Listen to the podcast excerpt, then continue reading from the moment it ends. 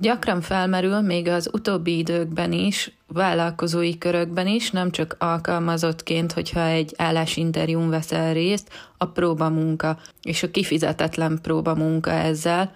Felmerül ugye a kérdés, hogy ez mennyire jogos, illetve mennyire van ennek bármilyen alapja is, mennyire kérhetünk, illetve mennyire vállalhatunk el próbamunkát. Főleg ugye szolgáltatóknál én leggyakrabban szövegírók között találkozom ezzel a problémával, illetve ezzel a felvetéssel, és úgy gondoltam, hogy egy picit ezt a témát megéri körbejárni. Az jó, hogyha mindannyian tudjuk, hogy jogilag a Munka Törvénykönyve olyat, hogy próbamunka, egyáltalán nem ismer. A törvény a próbaidő intézményét ismeri el kizárólagosan, a próbamunka gyakorlatilag akár egy fekete foglalkoztatás is lehet. Ebben az esetben nincs jogviszony, és hatósági bejelentés nélkül történik, valamint, ami talán még rosszabb ezeknél, hogy gyakran fizetés nélkül kérik, illetve vagy ettől teszik függővé, hogy az adott munkakörbe, az adott pozícióra, az adott projektre kit választ a cég. Mivel vállalkozásról és vállalkozókról beszélünk, ezért számomra ez nagyon irreális és nagyon abszurd dolog. Nem teljesen tudtam már korábban sem értelmezni a próbamunkát vállalkozóként. Ha egy állásinterjún, amikor alkalmazotti státuszban jelentkezik valaki, és nyilván alkalmazotti létből nehéz felmutatni referenciákat, nyilván van egy tesztelésnek létjogosultsága. Az, hogyha egy állásinterjún tesztelik a reakcióinkat, tesztelik azt, hogy bizonyos szituációkban hogy reagálunk, vagy egy részfeladatot elénk tesznek, hogy ezt hogyan oldanánk meg, az szerintem belefér ebbe a dologba, hiszen meg kell valahogy minket ismerniük, ott vagyunk a vizsgáztató, vagy nem is vizsgáztató, hanem a cégvezető előtt ott ülünk. Lehet, hogy szimpatikusak vagyunk, kedvesek vagyunk, de még húsz másik ilyen jelölt van. Valami alapján fel kell mérnie a szakmai tudásunkat is. Nyilván ez inkább szóbeli és azonnali reakciókra vonatkozik, nem pedig olyan feladatmegoldásokra, amik akár órákat is igénybe vennének. Vállalkozóként én úgy gondolom, hogy a próbamunka az kiváltásra kerül gyakorlatilag azzal, amit mutatsz magadról, mutatsz a vállalkozásodról, az online felületeken egyrészt, másrészt, hogyha személyesen találkoztok, személyes megbeszélésre kerül sor, akkor hogyan beszélsz magadról, hogyan mutatkozol be, egyáltalán milyen benyomást keltesz.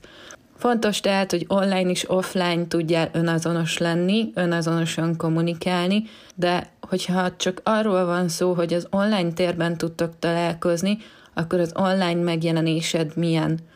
Milyen a weboldalad? Mit mutatsz magadról? Mit mesélsz róla? Hogyan adod elő a szolgáltatásodat? Mit képviselsz ugye az értékrendszered által, és itt jön nagyon-nagyon fontos szerepkörbe szerintem a referencia, illetve azok a visszajelzések, ajánlások, amiket feltüntetsz a weboldaladon, közösségi média felületeiden. Ezeknek már tükrözniük kell gyakorlatilag azt, hogy ki vagy te, mit tudsz, mit képviselsz, mi várható el tőled, és vállalkozóként igenis te erre vállalsz felelősséget, erre tudsz szerződni, ezt tudod garantálni neki. Én úgy gondolom, hogy ha valaki egy vállalkozóval szeretne együtt dolgozni, akkor ezek fel kell, hogy érjenek egy próbamunkával. Ezen túlmenően nagyon jó ötlet ilyen hosszabb távú együttműködés esetén, hogyha egy online meetingen veszünk részt.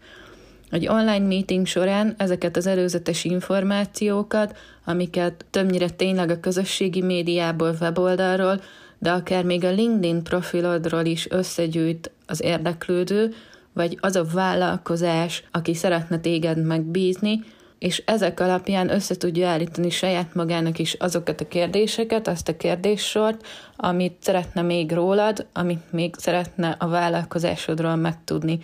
Ebben a húsz-harminc perces megbeszélésben ki tudtak térni ezekre, illetve te is fel tudod tenni azokat a kérdéseket, amik téged foglalkoztatnak azzal kapcsolatban, hogy valóban neked való-e ez a munka, valóban te vagy a megfelelő ember, és tudtok-e úgy együttműködni a későbbiekben, hogy annak tényleg sikere, eredménye legyen. Ha vállalkozóként elvállal valaki egy próbamunkát, az szerintem háromszor megfontolandó. Ha te komolyan veszed, és azt mondod, hogy oké, okay, elvállalom a próbamunkát, szükségem van erre a megbízásra, és beleteszed a teljes tudásodat, a lelkesedésedet, és, és odafigyelsz, hogy mit adsz ki a kezedből. Van olyan, hogy három-hat, de akár tíz-tizenkét órát is, talán még napokat is, hogyha összetettebb a feladat, rá kell szánnod erre, amit normális esetben ugye kemény pénzekért adnál el, kemény pénzeket számolnál fel az idődért. Itt jön a fekete leves, hogy ezeket a próbamunkákat nagyon sokszor nem csak neked adják ki, hanem másik kettő, három, tíz, tizenöt akárhány embernek, és gyakorlatilag vagy nem választanak ki senkit, vagy ebből a húszból kiválasztanak egyet, aki mondjuk nem te vagy, de a másik tizenkilencet sem fizetik ki, ebből kifolyólag játszottak az időddel, nem tiszteltek téged, sem emberként, sem vállalkozóként, és baromira rá tudsz fázni. Nem egyszer találkoztam sajnos olyan negatív tapasztalattal is, hogy bekérték ettől a bizonyos húsz embertől a próbamunkát, senkit nem választottak ki, viszont azt a húsz leadott anyagot, igen, nem titkolom, szövegírói körökről beszélek, leadták azt a húsz anyagot a vállalkozásnak, akinek gyakorlatilag ebből, mivel nem fizetett érte semmit, de felhasználta, nem irattak semmilyen papírt alá, gyakorlatilag a vállalkozókkal, illetve fordítva sem kértek semmilyen biztosítékot, ezért fel tudták használni az anyagokat, megjelentek, hatékonyabbá vált ezáltal a cég működése, ingyen munkát kaptak, tehermentesítették a kollégákat, ugye a bedolgozók, és itt előjön megint egy ilyen nagy probléma, hogy ingyen munka, ingyenes munka, ingyenes vállalás, és maga ez a megbízhatóság és bizalom kérdésköre, hogy mikor, hol, meddig nyújtózkodhatunk, hol szabjuk meg azokat a határvonalakat.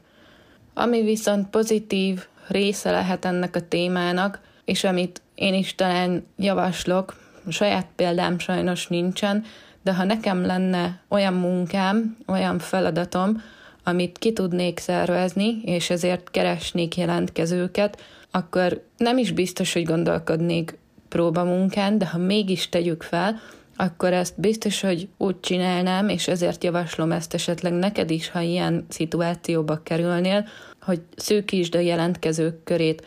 Ha jelentkezik tíz, húsz, száz ember, abból válasz ki annak megfelelően, hogy neked mekkora költségkereted van erre a projektre, választ ki hármat, ötöt, legyen egy olyan ö, szűk listád a jelentkezőkből, akiknek tényleg ki tud szervezni egy projektet, ki tud szervezni egy feladatot, legyen az akár tartalomgyártás, szövegírás, vagy posztok készítése, kreatívok készítése, és annak a három-öt embernek, akit kiválasztottál, fizest ki a munkáját, kössetek meg bízási szerződést, fizest ki nekik, ők elvégzik a munkát, te megkapod az anyagot, utána eldöntheted, hogy a három-öt közül melyik tetszik a legjobban, melyik áll hozzád a legközelebb, kivel milyen volt együtt dolgozni gyakorlatilag, és abból a három-öt emberből ki tudod választani azt az egyet, akinek felajánlhatod a lehetőséget, hogy dolgozzatok együtt a továbbiakban is. Akár hosszú távú megbízást, akár egy-egy projekt alapú megbízást, így könnyebben fogtok mind a két oldalról teljesíteni. Én a próbamunka kapcsán ezt tartom a legjobban, leginkább kivitelezhető és járható útnak. Olyan, mint próbamunka, szerintem egy nagyon ö, rossz szó, amit el is kellene valahol felejtenünk. A próbaidő az megint más, és most vállalkozói körökről beszélünk, vállalkozói létről beszélek, arról, hogy szolgáltató vállalkozóként neked mire van lehetőséged, illetve mire kell odafigyelned, ha szembe találod magad egy ilyen helyzettel.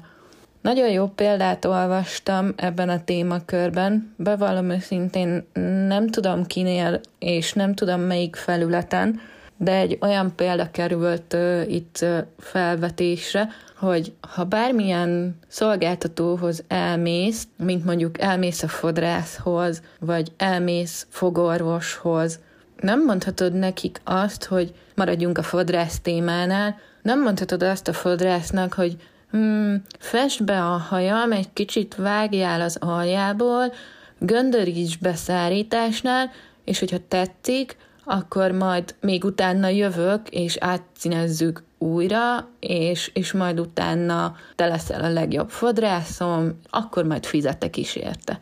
De a fogorvosnál is, hogy akkor már másik példával is érjek, nem mondhatod azt, beülsz a fogorvosi székbe, hogy van három rossz fogam, ott az egyiket csináljuk meg, az nagyon zavar bal hátul, aztán majd megnézem, hogy mennyire fájt, meg mennyire voltál kedves hozzám, meg, meg egyáltalán mennyire lesz tartós, ahogy te azt betömöd, és akkor majd utána visszajövök, a másik kettőt is megcsinálod, akkor azt már pénzért természetesen.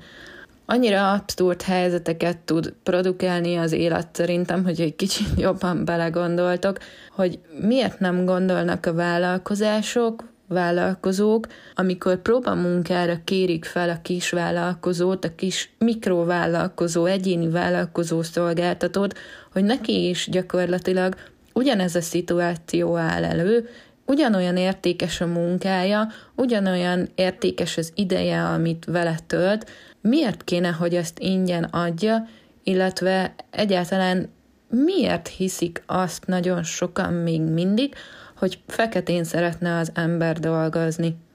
Ezt a kérdést most nyitva hagyom, viszont tényleg gondolkodjatok el egy kicsit, hogyha szembe kerültök esetleg ezzel a témakörrel, próbamunka témakörével.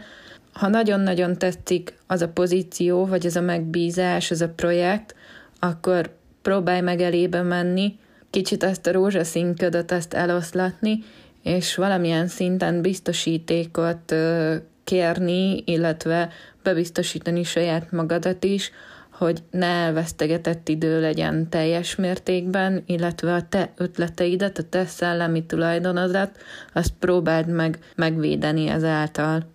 Remélem izgalmas témát hoztam ma is. Én úgy gondolom, hogyha szolgáltatóként, szövegíróként, marketingesként, kreatív szakemberként dolgoztok, akkor végképp érdekes lehetett, és akár találkozhattatok is hasonló szituációval. Nagyon bízom benne, hogy minél többen a próbamunka ellen vagyunk, és tudjuk azt, hogy mennyit érünk, tudjuk azt, hogy milyen keretek között hogyan szeretnénk, és főleg kikkel dolgozni. Köszönöm, hogy ma is velem tartottál a Séták a vállalkozásod körül podcastban. Tarts velem holnap is, sétáljunk holnap is együtt. Hozni fogok ismét egy remélhetőleg ugyanilyen izgalmas témát.